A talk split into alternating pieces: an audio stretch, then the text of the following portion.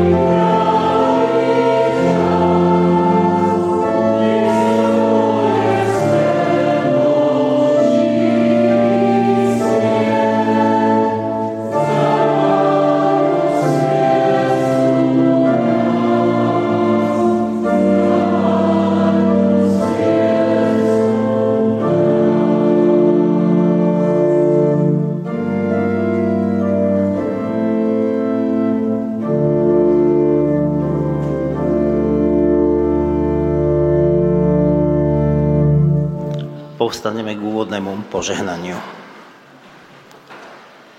Nech nám všetkým, hľadajúcim aj hľadaným, nachádzajúcim aj najdeným, ďalekým aj blízkym, udelí trojediný Boh milosť a požehnanie.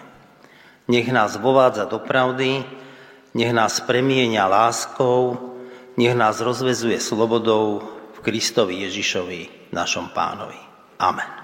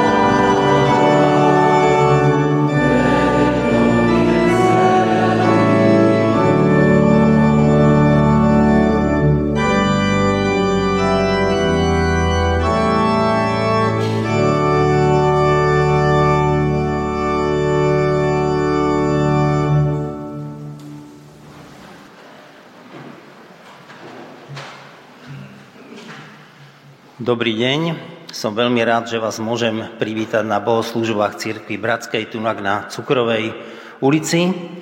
Vás, ktorí ste tu v modlitebni, takisto vás, ktorí nás sledujete online, alebo vás, ktorí budete pozerať tieto bohoslúžby potom v zázname.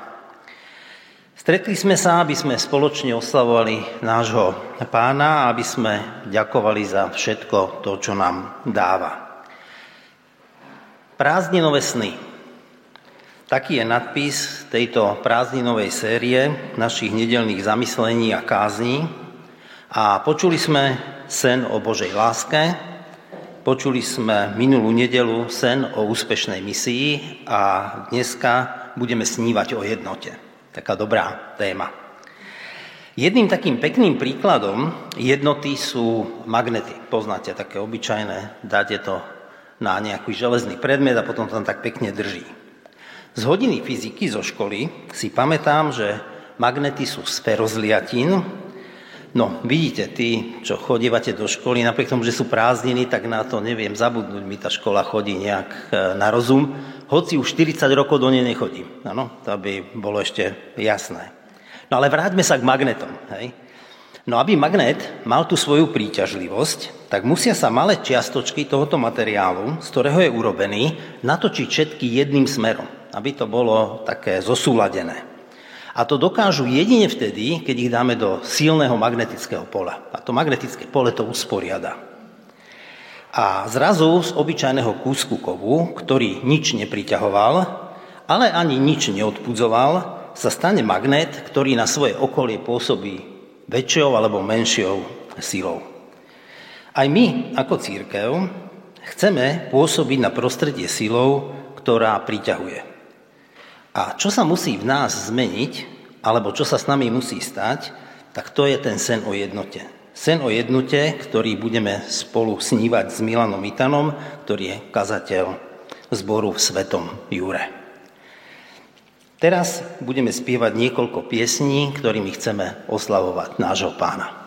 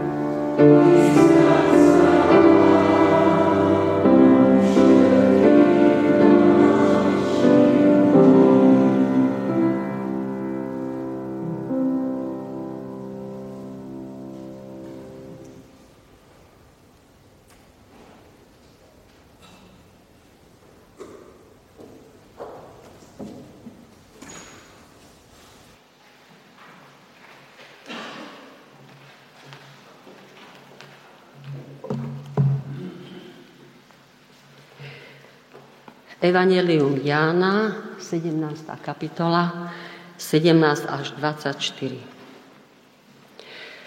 Posveď ich v pravde, Tvoje slovo je pravda.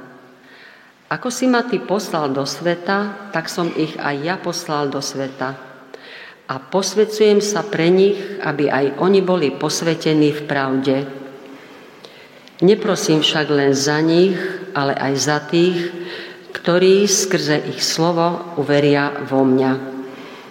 Aby všetci boli jedno, ako Ty, Otče, si vo mne a ja v Tebe, aby aj oni boli v nás, aby svet veril, že si ma Ty poslal.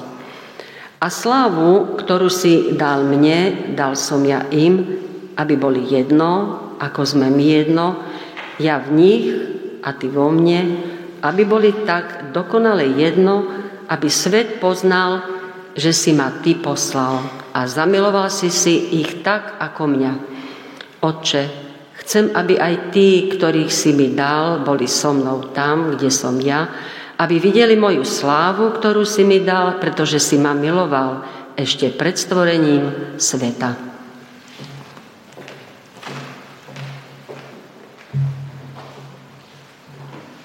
Povstaneme k modlitbe.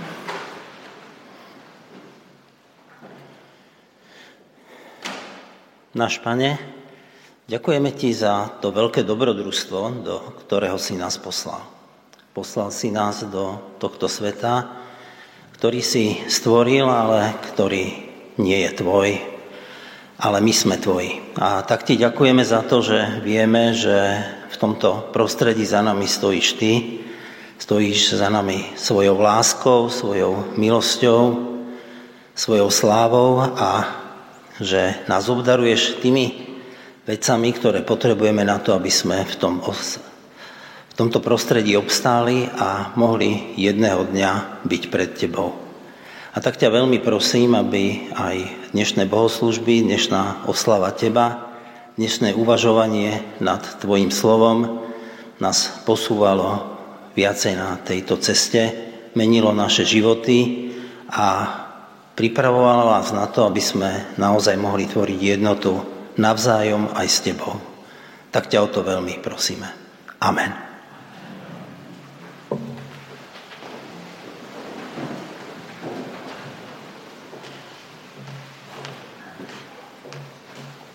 List Efežanom, 4. kapitola, 1. až 6. verš. Preto vás napomínam, ja, väzeň v pánovi, aby ste žili, ako je hodné povolania, ktorým ste boli povolaní, so všetkou pokorou, miernosťou a trpezlivosťou, znášajte sa navzájom v láske. Usilujte sa zachovávať jednotu ducha vo zväzku pokoja – Jedno je telo a jeden duch, ako ste aj boli povolaní k jednej nádeji svojho povolania. Jeden je Pán, jedna viera, jeden krst, jeden Boh a Otec všetkých, ktorý je nad všetkými, skrze všetkých a vo všetkých.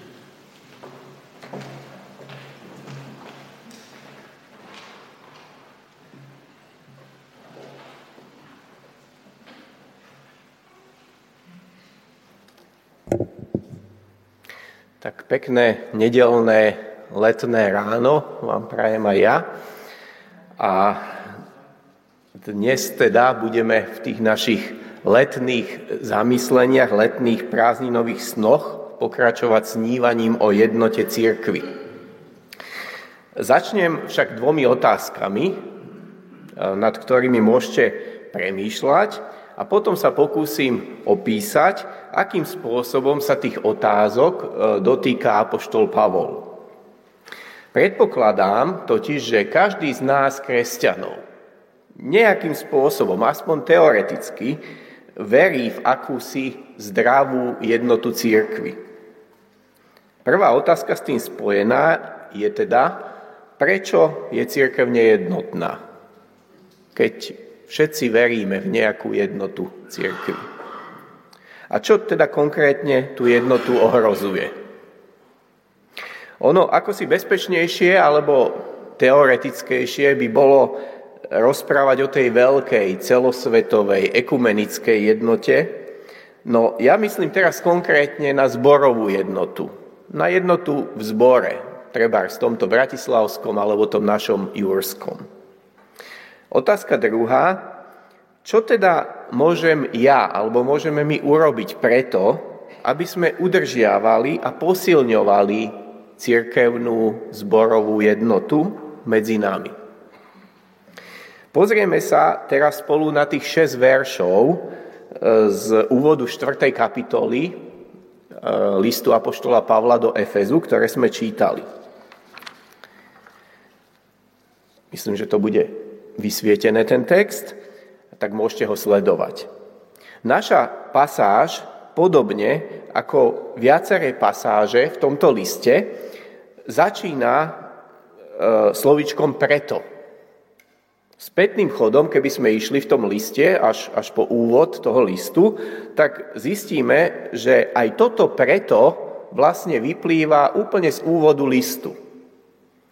Pavol jednoducho na začiatku povie niečo kľúčové, dôležité a potom z toho ide ďalej a hovorí a preto toto a preto a preto aj toto a preto toto. Jednoducho to ďalej rozvedie. Teda Pavol v úvode, v takej mohutnej doxológii, doxológia je taká oslavná pasáž, e, hovorí o tom, ako nás Boh Otec v Kristovi požehnal všetkým duchovným požehnaním. A ako si vzal v Kristovi ako v hlave zjednotiť všetko, aj to, čo je na nebi, aj to, čo je na zemi, a ako nás zapečatil Duchom Svetým, ako závdavkom väčšného dedictva. Všímajte si tú trojičnosť jednoty. Individuálna spása v Kristovi. To duchovné požehnanie, ktorý každý z nás, kresťanov, dostal, e, ktorým je zahrnutý jednotlivec, potom ono sa stáva vlastne podstatou, podkladom aj pre jednotu spoločenstva. Pavol v tej pasáži vo 4. kapitole vyzýva kresťanov v Efeze, ale aj nás, kresťanov v Bratislave vo Svetom Jure na začiatku 21. storočia, aby sme chodili v súlade s týmto slávnym Božím zámerom z toho začiatku listu. Aby sme, ako hovorí prvý verš 4. kapitoly, žili hodný povolania, alebo tam je to slovičko chodili, chodili hodný povolania, ktorým sme boli povolaní. Treba povedať, že v Efeze to malo ešte iný rozmer, pretože išlo o tú špecifickú etapu, e, kedy sa zjednocovala církev židov a pohanov. Od druhého verša 4. kapitoly sa potom Pavol dotýka presne tých mojich otázok, ktoré som dal na začiatku. A vo verši 2 menuje v podstate 5 takých charakteristík. Áno, vo verši 2 je to. 5 takých charakteristík, ktoré sú pre vzájomnosť a jednotu kľúčové. Začína dvomi slovami, ktoré sa prekrývajú. V tom našom preklade e, je spomenuté slovo pokora a to druhé je miernosť. Ale to prvé slovo by sa dalo tiež preložiť ako teda pokora, skromnosť alebo miernosť. A to druhé, miernosť, jemnosť, láskavosť.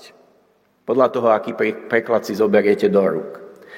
Tým slovom tapejnotes, skromnosť, sa v staroveku opovrhovalo, pretože bolo spájané so slabosťou otrokov.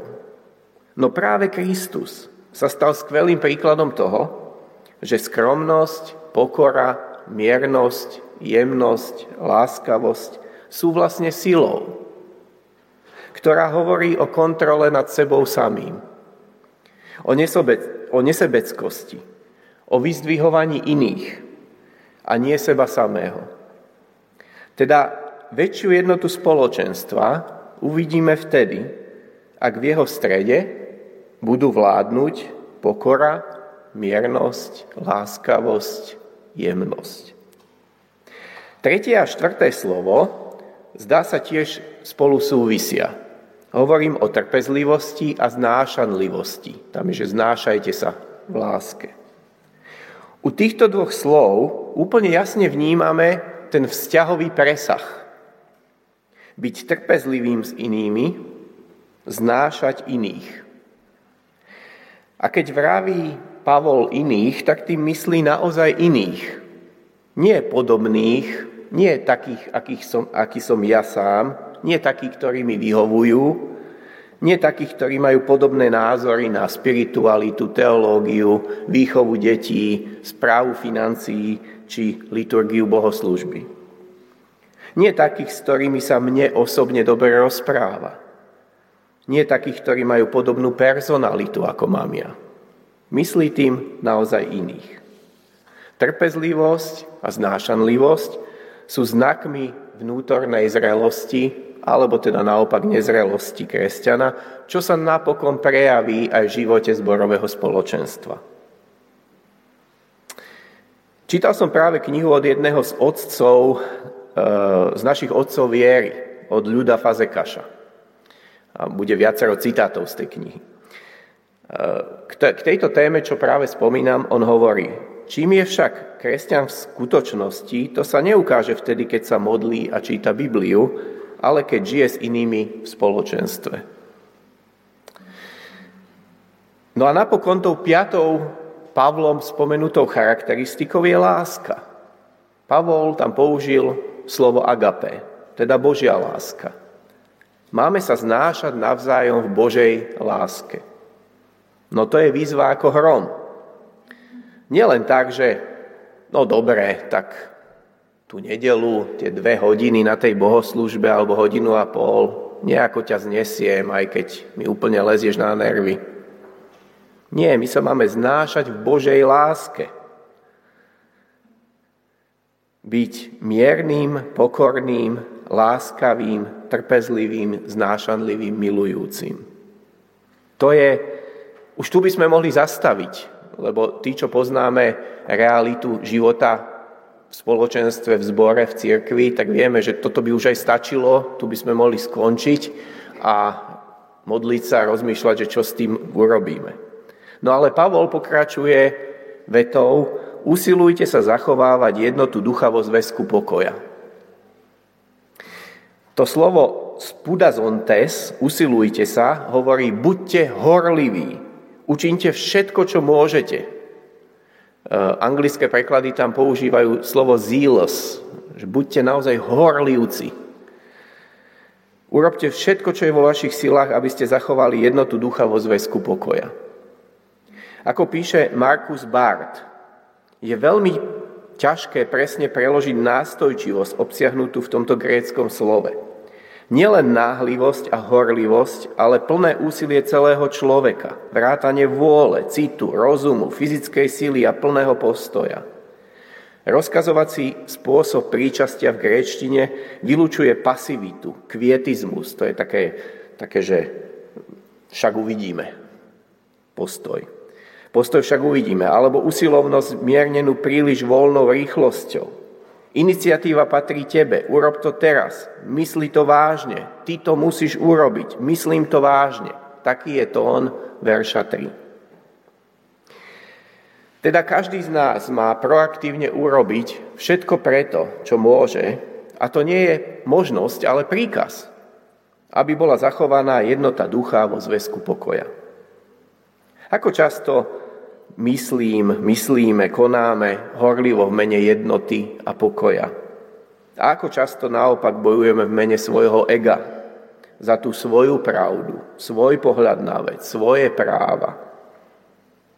Myslím práve v tých situáciách, ktoré nie sú ľahké, ktoré nás trápia, ktoré nás bolia, keď sa cítime zranení, sklamaní, nepravom obvinení, v momentoch, keď sme presvedčení, že tí druhí nám krivdia a že tí druhí to vlastne vidia veľmi nesprávne a skreslene. No, dá sa to možno otestovať práve skrze tých 5, 5 e, charakteristík, ktoré používa Pavol. Zostávam v daných situáciách tichý, pokorný, mierny, láskavý, trpezlivý s inými, znášanlivý v láske – alebo som naopak nepokojný, hlasný, presadzujúci sa, rýchly k hovoreniu, mysliaci si vnútri o tých iných, že oni sú fakt neznesiteľní. Ako často sa stáva, že sme ochopní, ochotní a schopní v pokojnom a zmysluplnom dialógu diskutovať v láske aj o tých veciach, čo nás rozdeľujú že máme na to iný pohľad, ale poďme sa o tom pokojne, láskyplne porozprávať. Dlho o tej téme premýšľam, tak v súvislosti so s, situáciou v zbore, ako aj v, v súvislosti so situáciou v našej církvi celkov. Musím povedať, že aj ja v tomto zlyhávam a mám veľké rezervy. Keď príde k nejakej v tomto smere emocionálne veľmi ťažkej situácii, tak niekedy dám prednosť práve takému tomu postoju, že však uvidíme, ono sa to nejako utrasie. Alebo dám prednosť teda vlastnému bezpečiu.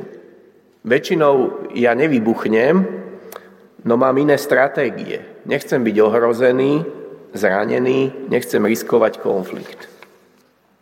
Nepochopenie, videnie vlastného zlíhania. To je nepríjemné. Aj mne ako pastorovi niekedy chýba to spuda zontes. Tá síce tichá a mierna, ale horlivosť a proaktivita k zachovaniu jednoty ducha vo zväzku pokoja. Po tento tretí verš, ako by Pavol hovoril o realite cirkvy, ktorú vidí a zažíva na vlastné oči, ktorú zažíva na vlastnej koži. Od 4. po 6. verš potom vnímame niečo iné. Deklaratívne pomenuje jednotu tak, ako je Bohom zamýšľaná. Sedemkrát povie, že niečo je v jednote. Jedno telo, jeden duch, jedna nádej, jeden pán, jedna viera, jeden krst, jeden Boh a Otec všetkých. Teda, keby sme to preskupili tie slova, jeden je Otec, jeden je Pán, teda Kristus a jeden duch, znova tá trojičnosť jednoty, a potom jedna je viera, jedna je nádej, jeden je krst a jedna je církev.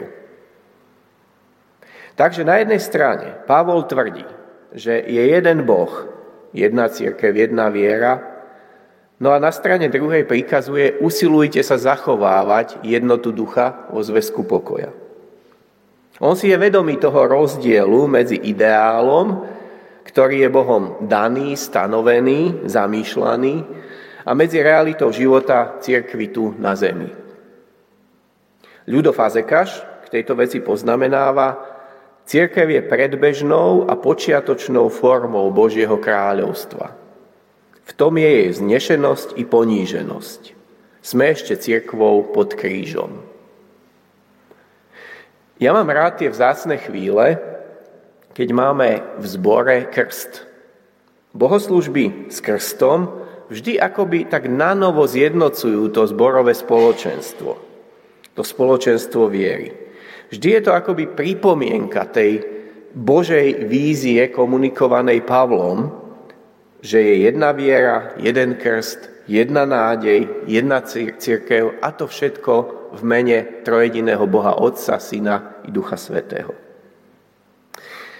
Keby sme mali viac času rozprávať aj o tých ďalších veršoch, 7 ehm, až 16 z tej 4. kapitoly, tak by sme zistili, že Pavol naozaj pod jednotou nemyslí uniformitu, a skutočne si uvedomuje rozdielnosť medzi nami ľuďmi a rozmanitosť.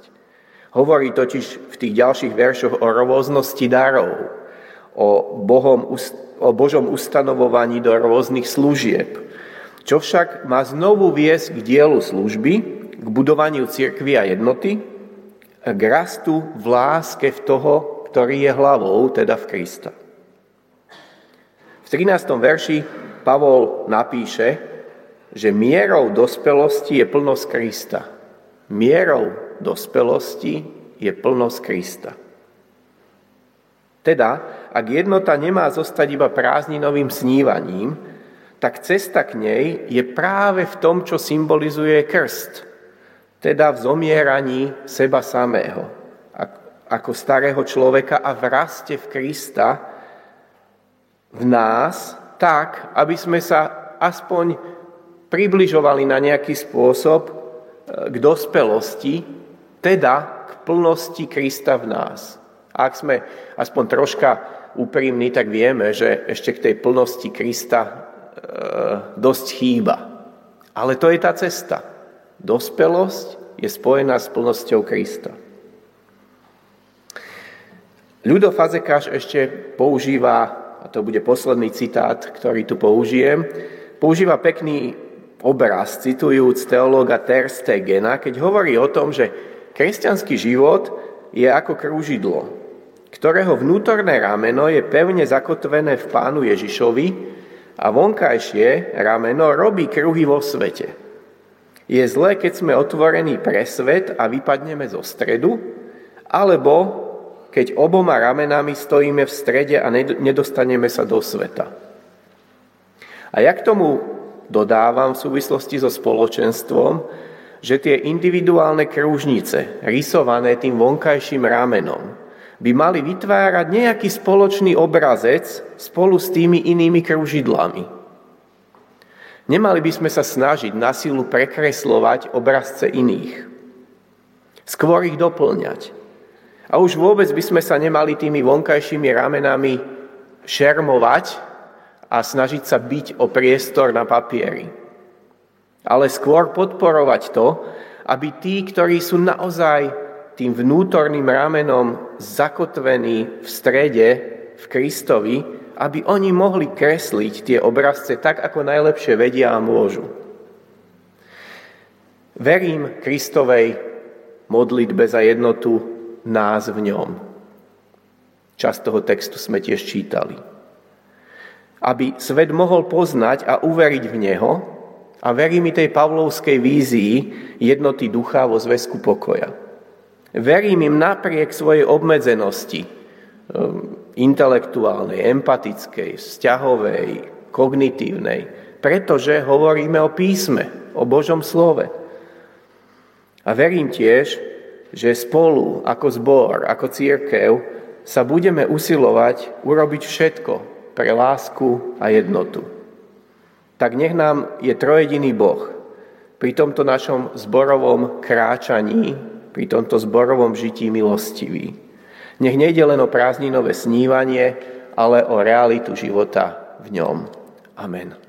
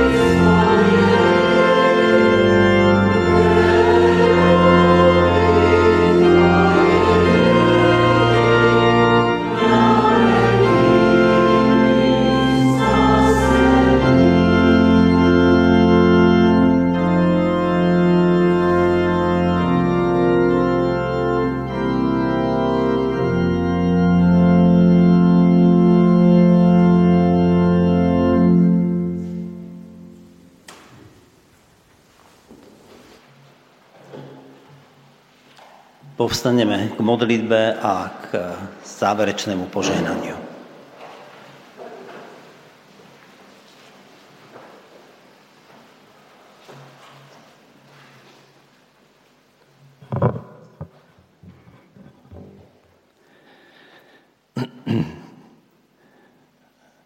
Drahý náš dobrý Otče, chceme aj dnes vyjadriť to, že sme prišli sem k tomu, aby sme snívali sny, ktoré nás privedú ďalej na ceste k Tebe. Ďakujeme ti za tvoju veľkú múdrosť, ktorú si vložil do e, svetého písma. Ďakujeme ti za pána Ježiša Krista, ktorého si poslal, aby uskutočnil tú veľkú, to veľké dielo spasenia, ktoré, ktoré si môžu privlastniť všetci ľudia. Ďakujeme ti za prácu Svetého Ducha, ktorý prišiel medzi ľudí a pracuje od tých čias doteraz. Ďakujeme ti za to, že e, v, tom, v tej tvojej trojjedinosti je veľký príklad, inšpirujúci príklad k tomu, akým spôsobom môžeme sa zhosťovať aj tejto témy e, jednomyselnosti, pričom sa nemá stratiť e, sloboda rôznosti. Ďakujeme ti, že e, tvoja láska, ktorá môže vstupovať do nás, nám môže pomáhať v tom, aby sme sa tejto veľkej úlohy jednomyselnosti v láske zhostili. Ďakujeme ti za ten už 2000 rokov trvajúci zápas o takúto církev, ktorú si ty mal na mysli, keď si vyslovoval svoju modlitbu za jednotu církvy. Amen.